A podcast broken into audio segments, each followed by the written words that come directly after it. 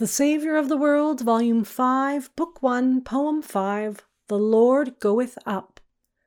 So spake the Lord, nor knew his brethren then the significance of his word, time to go up.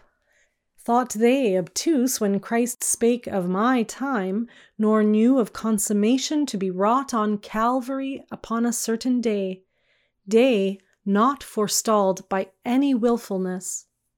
So, having said these words, he lingered still in Galilee while all the folk went up.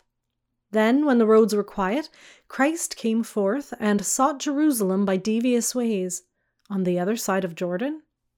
An outlaw went the Lord of all, as man on whom price is set. Ah me, the man of sorrows!